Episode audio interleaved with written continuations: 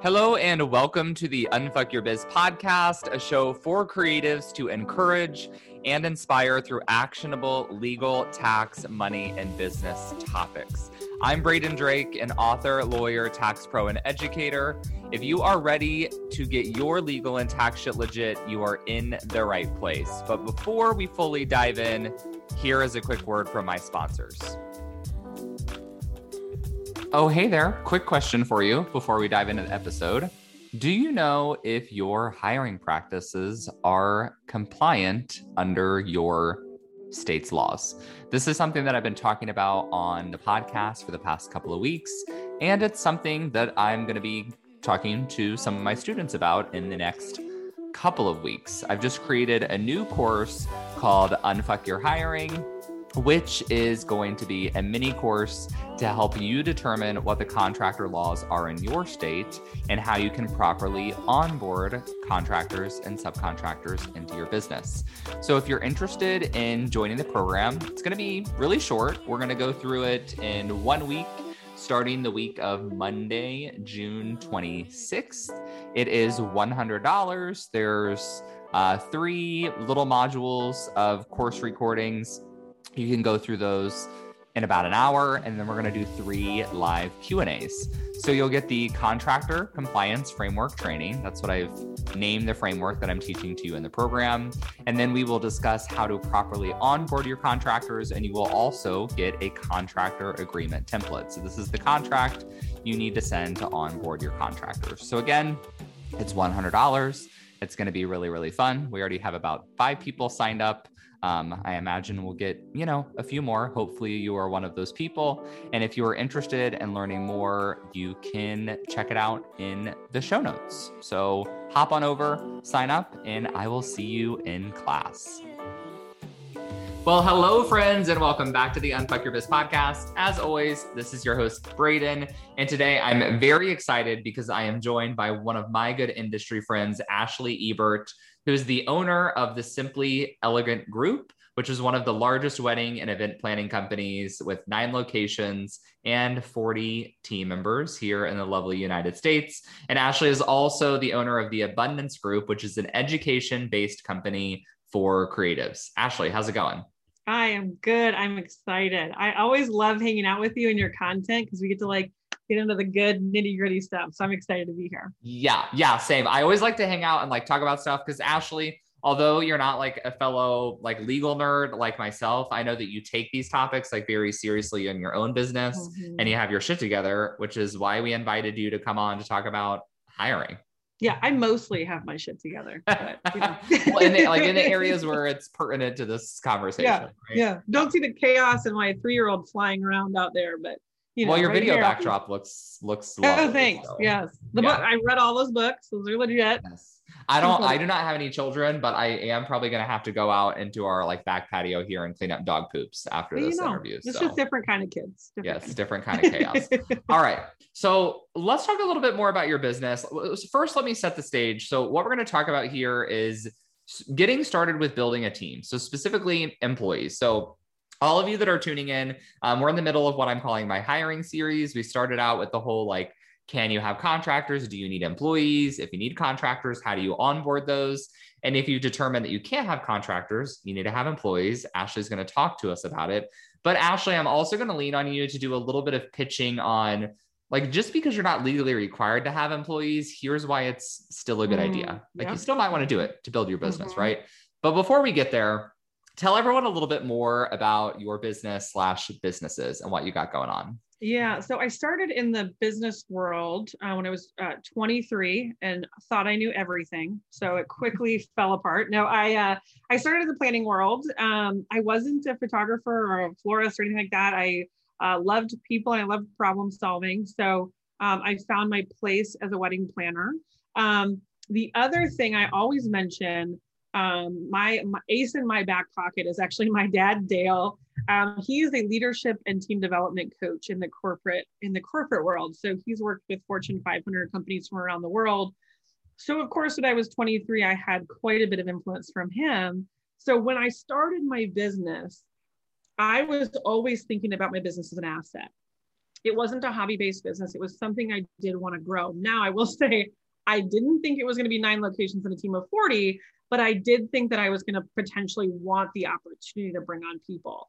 Um, so, although that's part of my story, a lot of people we work with, um, you know, again, at the Abundance Group, that's not how they started. They really fell into it and they want to start to get intentional. Um, but then from there, I mean, I've had contractors. Um, I now have employees. I have salaried employees. I have um, part-time employees. Um, and it's been something, honestly, and this is going to sound uh, for those of you that have like hung out with me at all, I say this all the time like the greatest joy of my career was building my team. One, because it freed up my time to do what I really love to do, but also to watch my team flourish and to build something that's bigger than myself feels so incredible. So that's really kind of the heart of where I came from and kind of where we're at now. And like I say, we, you know, we have a very large team of, of wedding planners in the U.S. here, and um, it's something that it's different work.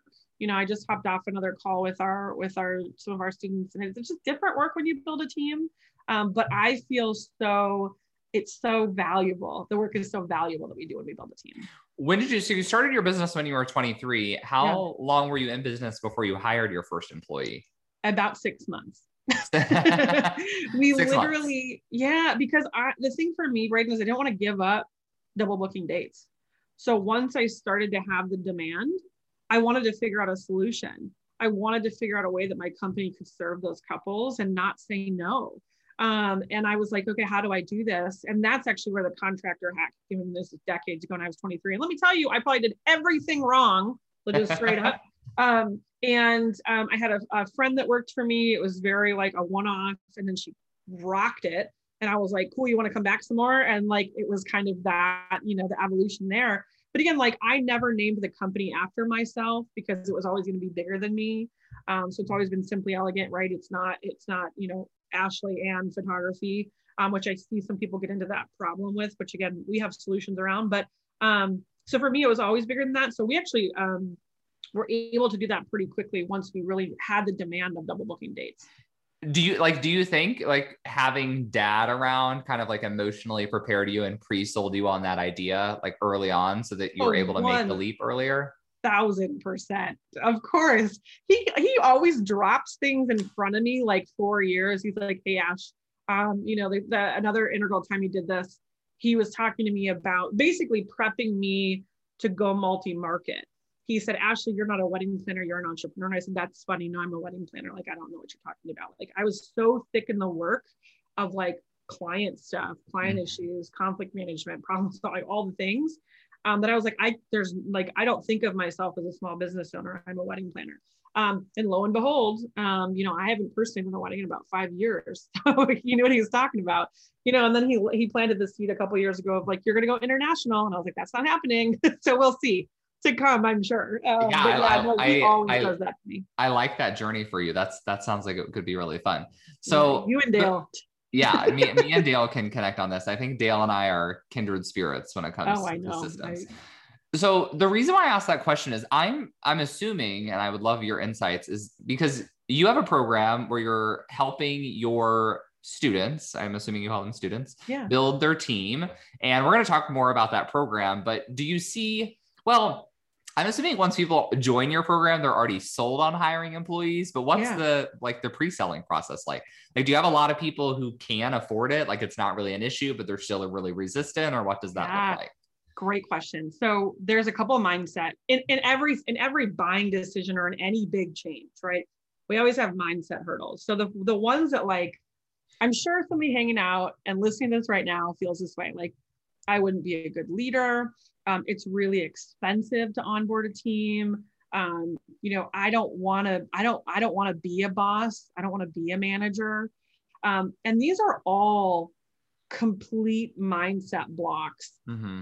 to for, for me, honestly, and I just because I've lived it and I know there's passive income on products and things like that.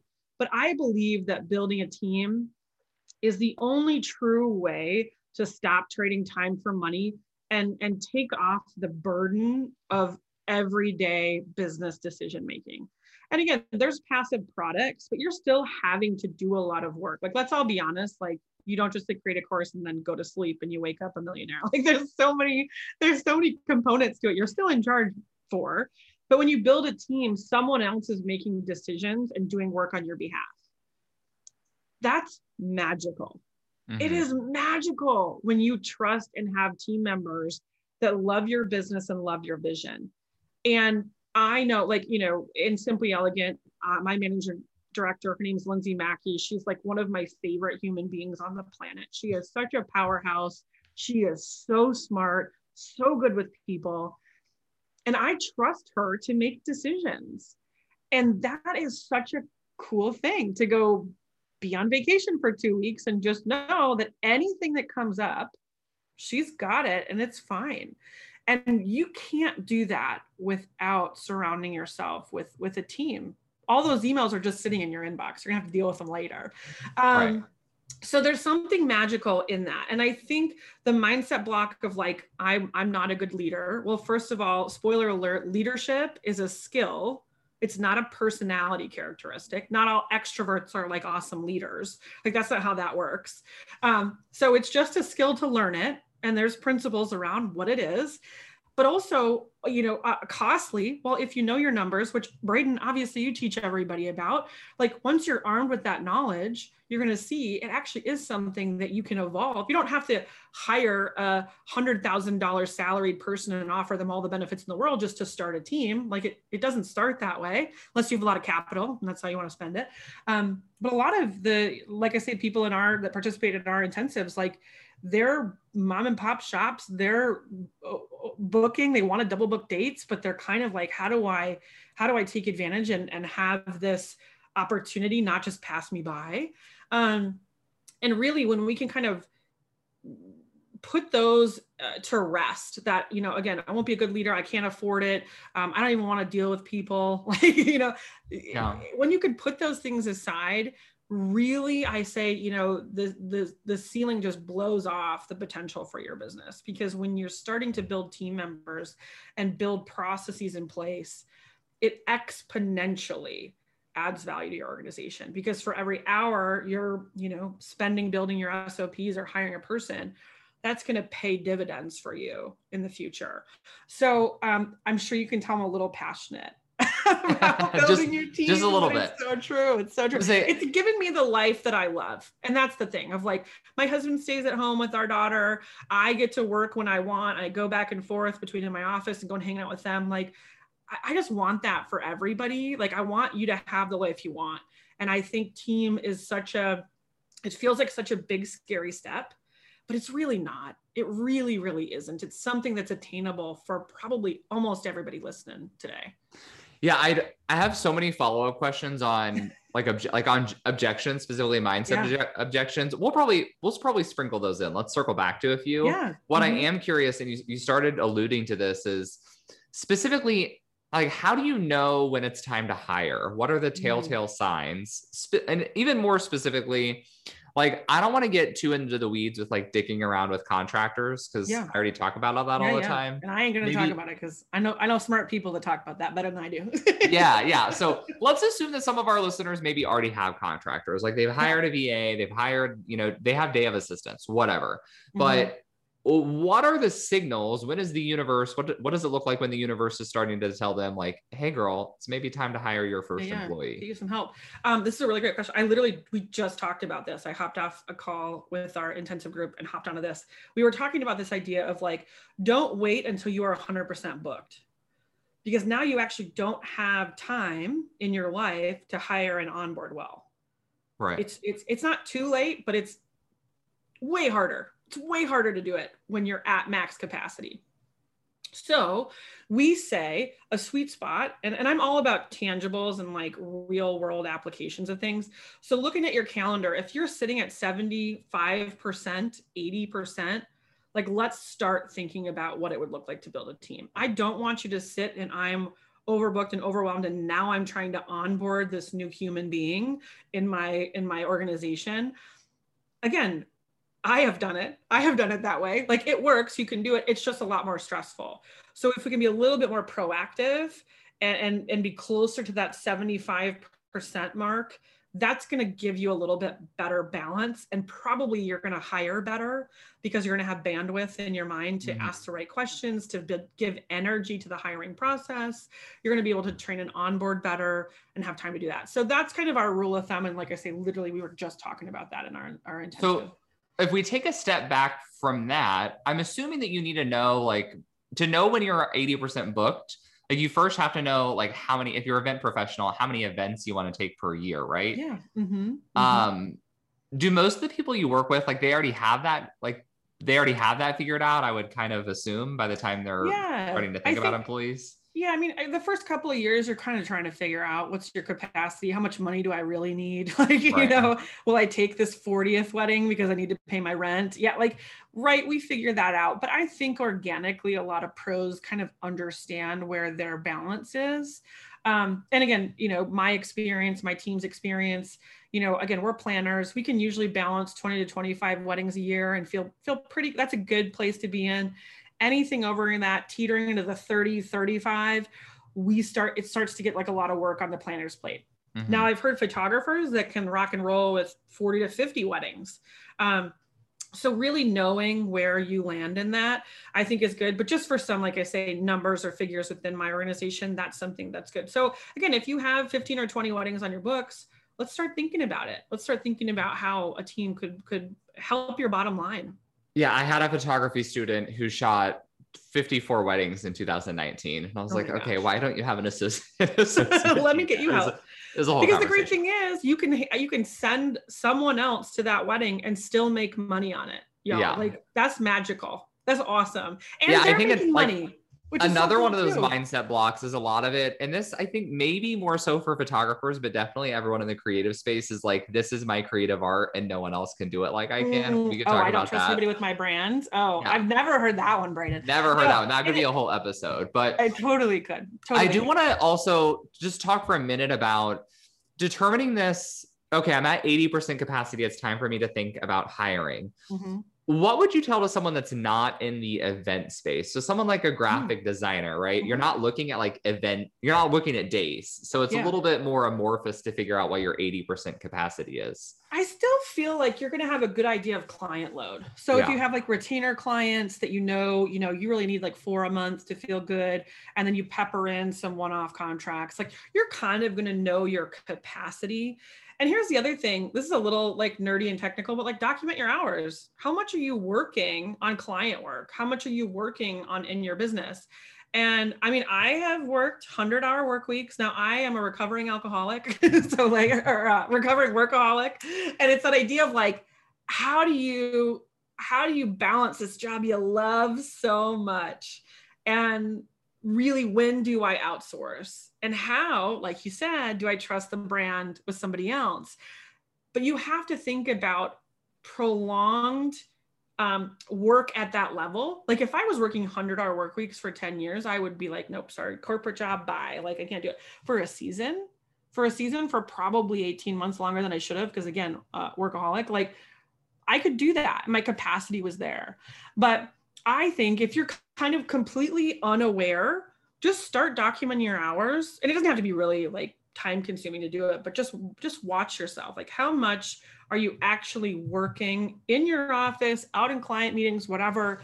Um, and if you have a lot of work and you want less work, that's a great place to get into hire people. And here's the thing is if you're working a lot, assumingly you're you're making money as you're doing client work. So um, you know the more work you have the more money you're making um, if you're working on client facing work. So again i think that's a really good way to just gauge it which again some some entrepreneurs like have just have no idea how much time they're working so it's a good practice to have. Yeah. Yeah you gotta like you, you know you gotta just have that moment where you're gonna sit down and think about what are my packages? What am i yeah. charging Mm-hmm. How much am I working? All that kind of stuff. So yeah. threshold issue there for us folks. Yeah. Okay, mm-hmm. Ashley. So you've done that. You've you've kind of determined, you know, I think I'm ready to hire or I'm not ready. I'm not emotionally ready to hire, but based yeah. on Ashley Ashley's guidance, I know that I probably should be looking into hiring. Yeah. Let's talk about let's talk about money. Like mm-hmm. how often do you see people who are at that 80% capacity mm-hmm. um, but are really freaked out about the money, either justifiably so, or it's like a mindset issue. So I think we have people who can definitely afford it. They're afraid, but then we mm-hmm. do also have people who are not running like good enough profit in their business to be where they need to be to start yeah. to hire. That's a great question.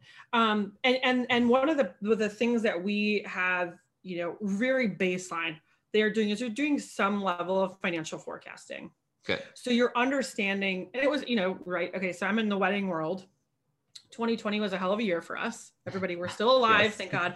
Like we made it. Um, but it, you know, you can't really financially forecast with that in the mix. So you're you're doing some level of, and again, Braden, I'm sure you cover this in much more detail um, in your in your Facebook group and and in your courses. But you're doing some level of understanding where the business is going to be in a year's, you know, two years, whatever. You're going to look at what you've done in the past, what your you know inquiries, what your marketing, what your lead gen is. There are certain KPIs or key performance indicators you can be watching in your business that will give you an indication of growth. And those are the things we're looking for. And again, honestly, those are obviously tied to, to profitability and, and money. But um, there's definitely people where if you're not charging enough, it becomes pretty apparent that if you if you if you're charging $500 for the wedding and you have to pay somebody $400 and the you know cost per acquisition of the client is $200 like that's that's not good math. That's not going to work for you. Would um, you so, would you agree with the following statement that if someone is already at 80% capacity and they literally can't afford to hire an employee, then there's something off with their numbers? Yes, I would agree with that.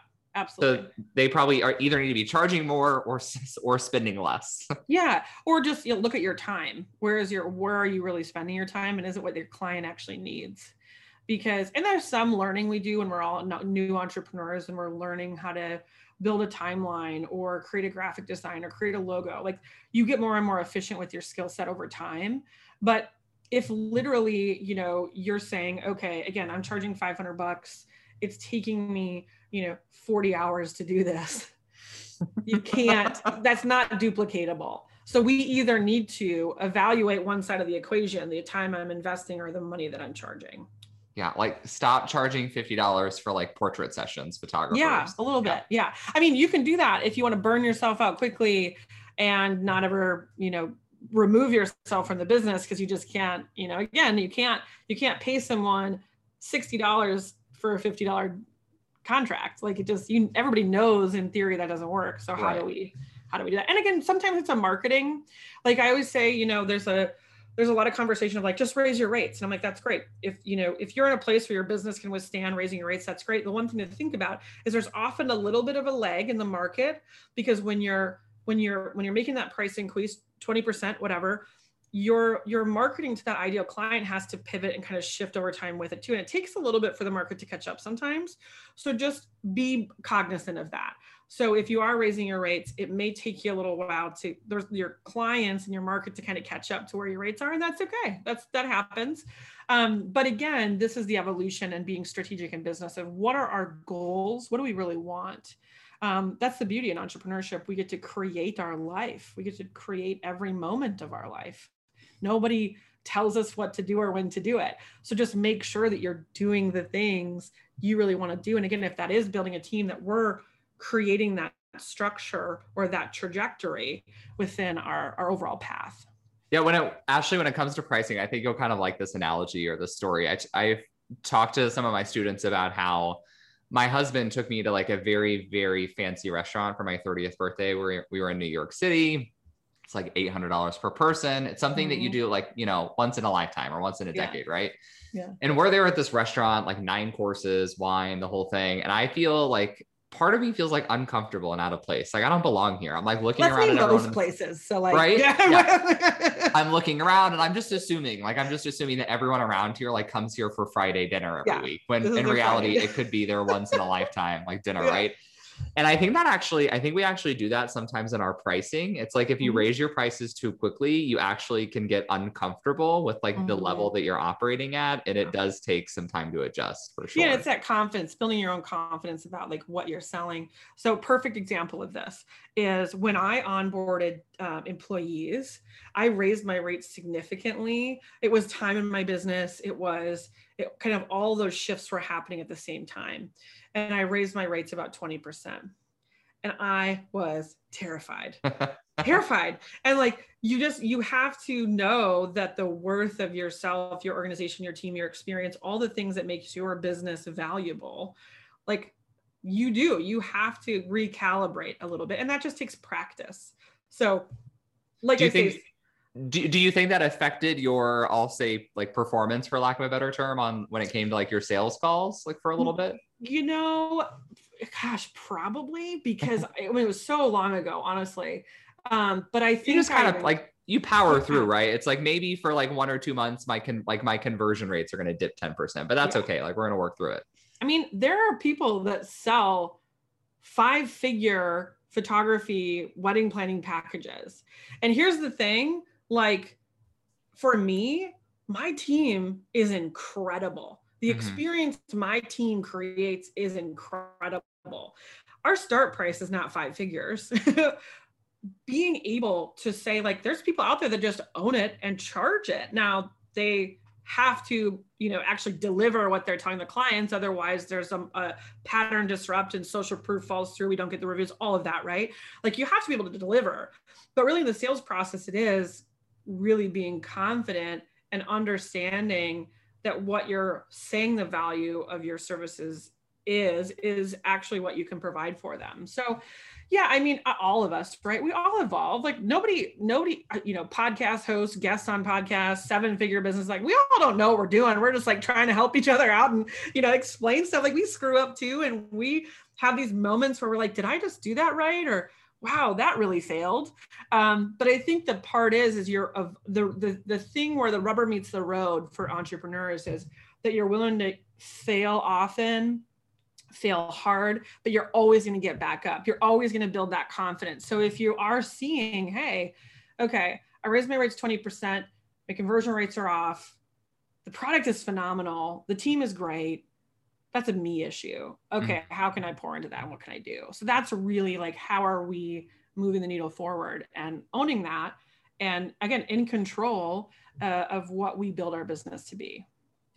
Beautiful. Okay, so let's circle back for a quick minute and talk about on the topic of money, right? Yeah. What, from your experience, is like the actual cost of hiring an employee? Like, if someone wants to hire an employee, what's it going to Mhm. cost them to do that? Yeah, and here's the thing, like, um, there's like you know, right, all the taxes and you know, seven and a half percent and all that stuff. And we could go and I have lists for that. If y'all want to come find me, I'll give you the lists. But really, it's about uh, yes, that's important. And and and the thing that I think people get caught up in is there's a lot of costs to an employee, right? Their wages, any uh, taxes that we have, any additional added cost to the business, like a payroll company or new softwares you have to have. There are a lot of costs, but again, back to pricing, it's not going to be more expensive than not having a team because your profits that you have when you can double book a date, right? You have twice the revenue Mhm. if you can do two of the exact same weddings whereas you couldn't before right the costs that you have aren't going to incur more than you're going to bring in revenue. So i don't want people to get thought you know caught up in saying like oh my gosh it's so expensive to have an employee. There are costs associated with it but it doesn't have to be extremely costly if that Yeah. makes sense. And Yeah, I always like- to say- I like to get in. I, I mostly like to get into the cost so that like Yeah. people can start to imagine what their ROI is actually going to be, right? Yeah. So Mhm. what I've often heard, and I- this is more or less true from what I've seen, but it's going to vary based on a lot of factors. But Mhm. typically, from my experience, it's going to cost you 20 to 30% more to have an employee rather than a contractor. Do you think that's and see yeah about i'm gonna correct? Yeah i'm gonna push back a little bit there Okay. just because we're, we're friends and we can. I think really you're going to pay a contractor significantly more for their work because essentially they would own their own business and they'd have more experience and expertise.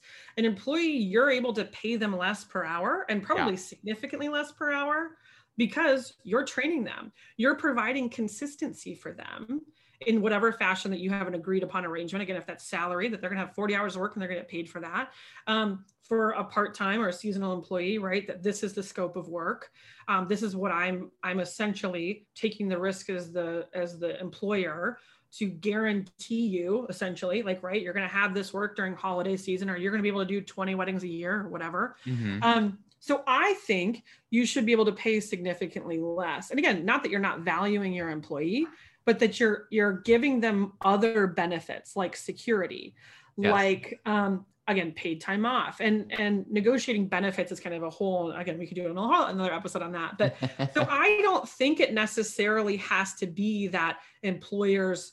Uh, employees at the end of the day are 20 to 30 percent more costly Yeah, My I thought. like that. I like Yeah, that. That's an thought. important. It's an important to note because it's an important thing to note because to bring this kind of full circle, what I'll tell people is when you pay their taxes and all these kind of things, assuming Yeah. that you're going to pay an employee and a contractor the same amount per hour, yes the employee is going to cost you about 20% more. So, example, if you were paying a contractor $50 an hour, it's going to end up costing you 60 to $65 an hour after you pay for their benefits.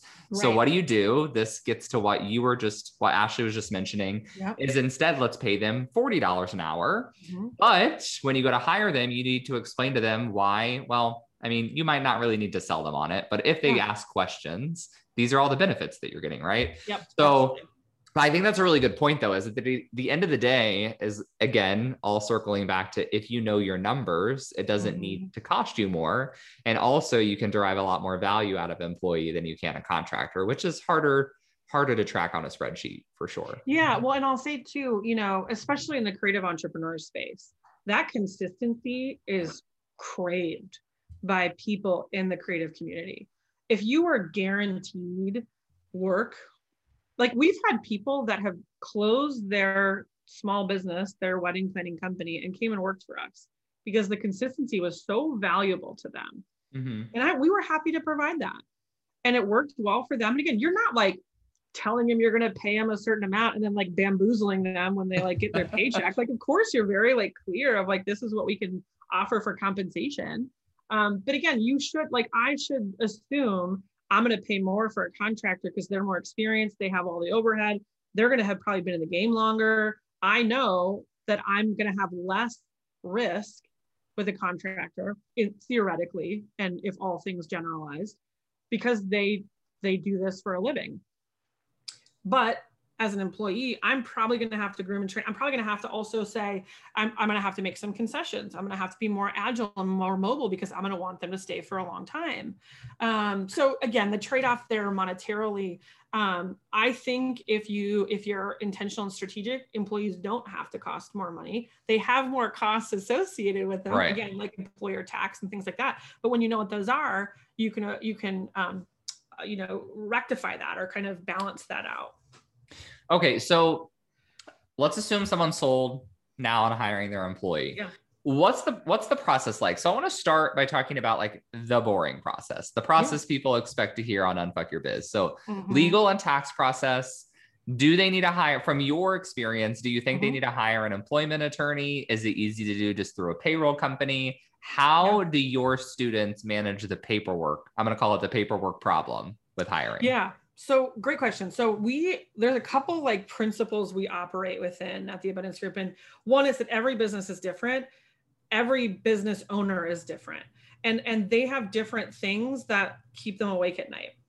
Mhm. right um you know for example if if the whole independent contractor versus employee debate keeps you up at night just hire an employee like let's be done with it then you know check box but if you're not as worried about it or you know th- again we just all care about different things so if for your business you really want to make sure it, it, it, makes your heart happy when you have ironclad contracts spend the capital to do that work with someone local in your in your area that knows your employment law in your state because i right they differ state to state um, and they actually differ city you know locally to state to federal um, and we won't get into that because that's you know for another episode. But but if that's what keeps you awake at night let's mitigate that and let's work with someone that can really um, go through that with a fine tooth comb create exactly what you want. Now obviously you can buy temp if, if that's not as big of a concern and you know you want to buy a template and then have a, a local attorney look at it so a more cost effective way. Um, and I, I mean I, I always think whenever you're onboarding a team contractor employee expectations and having accountabilities is really important. So this, when you're onboarding, that's where documentation like an employee handbook, all the, you know, things that you're talking about, I think are really important. And really, so everybody understands the agreement in which they are entering into and what this job should be, won't be, um, and again kind of that that understanding is is set on the outset of the relationship. So from that i think there's again a different way and it's all about what you feel as a business owner will help you lay your head on your pillow at night and feel good about you know what you built. But there's a bunch of different ways to do it. I mean um, i think at least having something outlined um, I, now i personally i'm more on the side of i have a big organization so i'm open to a lot of risk Mm-hmm. So I need to be a bit more protective of the assets of what we've built. We have more to lose, right? right. Um, I know people that don't have anything in writing and they do what they want. It's the wild, wild west. Like I don't agree with that personally, but has it been done ever? Yeah, probably. You know, like yeah, people do it. Um, but again, personal preference, and I'm sure yours too, Braden. yeah, I I always find with employ like with employment law. I mean, this is true for every area. It's just there's some areas where I'm more knowledgeable and more confident. I can tell people with absolute certainty and clarity what they need. Mm-hmm. Employment law is one of these areas though where it's really hard to decipher between the things that you legally have to do and the things that are just like an industry like good idea. Like an employee right. handbook is a great example. Like, yeah. do we have to have that? Is it just a good idea? It's kind of kind of a gray area. Really, it's yeah. like a helpful well, tool the other thing we talk a lot about, and we talk about this in, in legal and in like finance and CPA and taxes and all that stuff, this idea of operating in good faith. Like at the end of the day, I promise there's things I'm not doing perfectly. Right. Like right now, currently in my big business that I have, like I'm probably there's probably things I am not doing perfectly by the book as you know, again, like city laws change. I have nine locations. Like I'm doing my very best and I'm very knowledgeable about things. But at some at some piece of this, we have to take action. And if we're completely paralyzed by making the decision, we're actually not moving the needle in our business. Mm-hmm. And I think, um, and again, I surround ourselves with you, Braden, other lawyer friends, other CPAs that kind of have this belief that if you're really doing your best and you're being intentional about it, trust and believe and like have faith in yourself and this idea of yeah, I'm operating in good faith. Like I am not doing anything morally corrupt. I am not not paying attention to that law because I don't want to. Like if you're operating in a space where you're truly trying to do your very best, you're going to be okay. Like we're going to figure it out. Yeah, what you're like with your when you teach about good faith, like legally what you're really getting getting into is the difference between like negligence and fraud. Like in fraud. Yeah, right yeah. if you're not being fraud if you're not being like you're not going to keep yourself totally out of hot water just by not being fraudulent but you're going to keep yourself right. out of like the big steep penalties right yeah it's a slap yeah. on the wrist versus like you know the scary stuff. Yeah and um, again uh, speaking to a lawyer and saying that is rather ballsy on my end like you know hey do what you want. But it is that idea of like i think so much and i'm sure your community too braden it's like we get in these moments where like we just sit in the fear of like making the wrong decision. And that is the worst version of what the future looks like where you just don't even take on the opportunity because you're so afraid of the decision you're going to make. And again, I think you part of good faith is like you surround yourself with good people, you have good advisors that are pouring into your business to help you get good advice. Like there's a, res- a responsibility we have in that. Mm-hmm. But I also think like it's a worse tragedy for me that people won't build teams because they're afraid they're going to do it wrong when they could have a seven figure business and could do what they really wanted to do but they won't even open that door because of that. So yeah, our, our I'm sure like I said, you, you have that too. our cautionary tale to everyone is don't get stuck procrastinate researching that's what i call it. Yeah. Oh for sure. That's exactly what it is. Yeah yeah because by the time you make a decision the law changed already anyway let's be honest. Yes. All right. So kind of the, the last topic i want to I wanted to talk about on the podcast here today is what does the process look like once you've actually made the hire? So you've gone through all the paperwork and I'm sure that you probably have a whole step-by-step system that you teach your mm-hmm. students. Yeah. Um, but just broad outline, like how do you get them up to speed and trained to do their job like under your brand? Yeah. So, um, you know, I think it's, you can have SOPs or standard operating procedures that are really uh, particular, robust, if that's part of your culture, uh, if you're more of an analytical mind and you hire on analytical people, that can be a good way to equip them well. If you want to build your SOPs as you go, like you can do that too. Like there's no wrong way to build what your your there's no wrong way to build your business, right? Um, but really it's this idea of like you want to have a certain level of expectation set out on front you want to um, have consistent communication especially in the beginning stages. So again let's say you're hiring um, in my world in the wedding world let's say you're hiring on another lead planner for um, peak season. You're going to give them 10 weddings that they're going to execute between may and november. Um, the first couple of months, the first couple of timeline meetings, the first couple of vendor meetings, maybe you're having more consistent conversation and you're you're checking in with them. Are they equipped with what they need? How is the like environment? How is are, are we playing to your strengths? How's everything going? But then after a while, that trust is being built and you don't have to do those check-ins all the time. So really it's about equipping, expectation setting, um, and then just having that open communication. So you can really, like I say, now it's Simply Elegant, we have a really rob our, our planners, however long they've been in the industry, they go through a 40 hour training program online. Um, and that, that teaches them the Simply Elegant way to plan. Because again, I've onboarded other planners that just plan differently from us. If we're giving a brand experience, like I want them to understand how we write emails, what language we use, things like that. Um, you don't have to be like I in the intensive, I literally show everybody like here's my stuff. Like behind the curtain here are all my SOPs here's what it looks like. You see everything. And it doesn't it took me five years to build that. Mm-hmm. like it mm-hmm. didn't happen overnight. Um, and it can be that sophisticated but it also doesn't have to be. It's really about how do i convey the information for the person doing the job so they can understand what i need and perform it well. Um, i've had people in our in our program that built their sops as they onboarded somebody. They literally zoom recorded their training that was their sop so then they only had to do that once which i thought was i think that's such a great idea.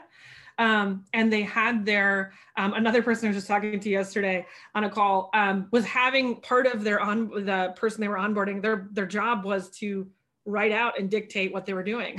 So it was like this is how i post on social media. This is how i hashtag strategy. This is how i find this. And they literally built their sop because they were articulating how they were doing the work yeah, that's um, what I so, that's what yeah. I have my virtual assistants do. If I don't already have a standard operating procedure, part yeah. of their job is to it's create one. one. And then I tell them write an outline for now because yeah. over the next three months you're going to find more efficient ways to do this thing. Mm-hmm. Once you feel like you found them the most efficient way to do it, then create a very detailed standard operating procedure on it. Yep. Um, yeah, and again, that's your way to do it. And if that that works for your business, that's yes. that's exactly the point yeah i think that i think the whole like considering what's going to work for you obviously it's the most important part some people like it sounds like you ashley are mm-hmm. very very detail oriented mm-hmm. what i found for me is i really enjoy making sops i like creating processes but i'm very bad at maintaining them so mm. what that leads mm-hmm. to is a tendency to create overcomplication just as like mm. a fun thing to do. Yeah. Um, but I've had to learn to really strip it down and streamline it because I need fewer processes for me in order to manage them until I can hire an integrator or someone who is more detail oriented to right. create more detailed SOPs. And yeah, and that's just the team that builds your team. Now we're getting right. run which is great. that's the real yeah, goal, I need a team. I need a team to build my team. We were talking about leadership earlier, and that's actually something I've been. Um, I have an any like I have two Enneagram coaches. They're really like yeah. life coaches, business coaches. Yeah but we talk about it through the lens of the Enneagram. And leadership is something that we've talked about a lot because I have my own mindset bullshit about that. Like, yeah, I'm a terrible leader because I'm not detail oriented. And they're like, well, yeah. you can hire people who can do that, right? Mm-hmm. It's just your job to set expectations, yeah. know your own strengths and weaknesses. Absolutely. Mm-hmm. Beautiful. All right, Ashley. So this has been such a fantastic episode. Thanks so much for sharing all of your wisdom with us. Of course. I want you to tell my audience a little bit more about your program. I know that you just, I think you said you wrapped up a a beta version of this program, but tell us like what you have going on. Yeah, well, it's funny. We took a big, um, we just listen. Like at the Abundance Group, we listen to the community. We listen to uh, what people are challenged with. Um, and the thing that came out of, of 2020 was one that was a cash flow year problem, right? Like we just all of a sudden couldn't work. Um, but we knew, and, and that problem like just uh, appeared. Like we didn't have any foresight that that was going to happen, right? I didn't have a, I always joke, like I didn't have a pandemic plan in my employee handbook. I don't know if anybody else did here, but uh, no, no standard operating procedure. No, no SOP around that. We didn't have any, um, you know, ways that we know. And so the thing with that is like, you know, the power of where we're at now, you know, as we're recording this in in in May in the spring summer of 2021, we know our next challenge in the wedding world and in a lot of our worlds is because we got a lot of that work that kind of stopped but it's going to start up again. Like we're going to have this wave, businesses are going to start, like we're going to get back to life. And I think the thing is, we know the next problem on our docket is time. Time is going to be the problem. Like, how am I going to execute these many, this many contracts? How am I going to onboard this many new clients? Um, and so for us, it was like, man, a no brainer that again, we don't want you to be at your 100%. We want you to be at your 80% so that's where dad and i were like we need to we need to build a program. And i think the thing about in because building your team is such a big sensitive topic and it's hard and there's a lot of mindset issues around it we didn't want to just build a course and then go like have that one you know you have it when you can and then there's no one-on-one conversation back and forth so what we built instead it's actually a 12 week intensive think about like a mastermind where you go through the program in these in these 12 weeks with um, other people, but then you also get one-on-one coaching. We actually do one-on-one coaching in the program. So um, like the first week is mindset. The second week we bring in our, our legal panel and Braden was on that for us, um, where we talk all about mostly independent contractor versus employee and contracts and all that good stuff. Next week we talk about team structure. Then we go into like, where do you find people? Like how do you actually find and hire talent? Um, then we talk about onboarding them. Uh, we talk about affordability we talk about like i say all these different things and we really lock in and for the last three weeks we talk about leadership and how to refine your leadership skill set we talk about care versus candor uh, we talk about in hiring like the you know the, we teach the three c's um, so it's all about how we can bring these components together to hire a really great person because if we hire a great person it makes the process so much easier if we hire the wrong person it be, that's where it becomes clunky. Like let's let's avoid you know avoid that. Um, so we teach things like that, and then again in leadership we teach um, how everybody can refine their leadership skills. Introvert, extrovert, um, you know, analytical mind versus creative dreamer. Like we all can be fantastic leaders, and we all have different things um, that we can work on. Um, and it's a lot around communication. It's a lot about um, you know the balance between i call it friendly but firm. Like how do you find that sweet spot? Um, and and having difficult conversations conflict management like we teach on mm-hmm. all of those things and the great part is again you're going through in a group setting a live teaching so we actually teach live and you're in the chat people light up our zooms which we love and we go back and forth between teaching and questions um, and then you also have uh, one-on-one coaching. So throughout the program, you have a coaching call where you can use in the beginning of the program, the middle of the program, the end of the program, whatever it fits your business best. Um, and then also the program you get, I think we keep adding more, but because we keep trying to like figure out exactly. So we have like, I think it's like 30 or 40 different tools. So these are like checklists, like you talked about, um, templates, email templates. My dad wrote, he always says like, this is so silly that I love this so much, but he wrote, uh, we hired at the abundance group, like we're hiring the team. And um, we we were, had a hire where we are trying to decide between two candidates. We like we really liked both of them, but inevitably we decided to go with the candidate we hired, and we adore her, and she's a perfect fit for us. There was another gal who really loved, and it was really hard for us to say like, sorry, but we went a different direction. And my dad, for those of you that know my dad, my dad is like whip smart, but like just a like a sweet pop Papa Bear dad. Like he's so nice and so kind. And he was like, I have to write this email. Like, what do I like? I I don't want to write this. Like, no one wants, even if you've done it forever, you don't want to write it. But he wrote the most beautiful email to her and talked about highlighted her strengths and just why we went a different direction. It was like every person who's ever been told no wanted to get this email. Mm-hmm. And um, you know, I said, "Do you think she'll write back?" And he's like, "No, of course she's not gonna write back." But he said, "No, like she's off doing her life." And actually, because of what a good job he did with this, she wrote back and she was like, "This was the most kind email. I am so grateful to be able to have uh, you know interviewed with you, and I truly let me know I can continue to support you." And and talk about what you're doing at the abundance group. I'm like, what a powerful email. So like that template is in the intensive you get like that actual email dad sent and you get to really use it to have these really difficult because there's difficult moments like firing somebody or saying like no like those aren't fun ever um, but we do things like that so we have tools like that in the in the intensive you get to but um, really it's to give you a complete firm foundation to make sure that you're equipped to build your team well and then the sky's the limit so that's what we try to do and again it's a 12 week program done with you not just taught at you it's really done with you collaboratively which is really cool so if, if people want to learn more about your program, I don't know, like if it's open for registration or maybe they want to get on a wait list or just learn yeah. more, do you have a link they should go to? Yeah, actually, um, how you, you can head to uh, theabundance.group slash team. And either if we are in application mode or we're currently taking applications, which happens about two weeks before. So the really cool thing we also do is when you fill out the application, we actually do a one-on-one call and we ask you where your business is at um, again, we ask them some questions just to make sure they're actually ready to build a team. And if you're not, we just say, hey, let's connect in our next registration. Here's a couple of things you can do in the interim. Um, and then you ask any questions, um, which is great because I think before you make an investment to have that one-on-one was phenomenal. So that happens. Um, like I say, we open applications about a month before uh, the program starts. So either if you open that up and we're taking applications, awesome, apply like right now.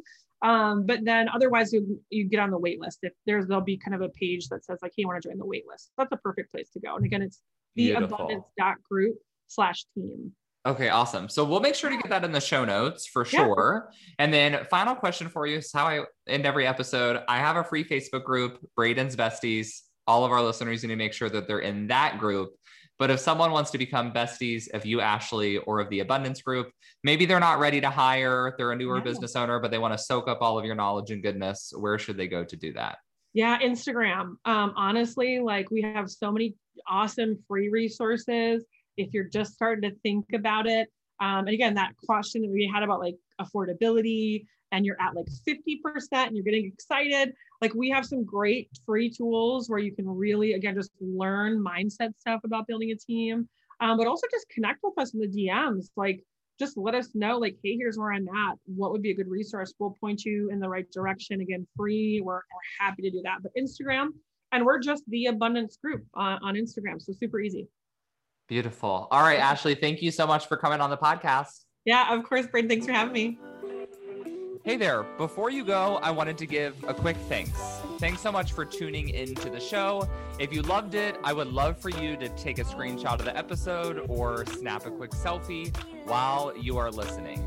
Share it on social and give me a tag. It'll help other kick ass entrepreneurs like yourself find the show. That's it for today. I'll be back soon with a new episode. Meanwhile, let's roll up our sleeves and unfuck that biz.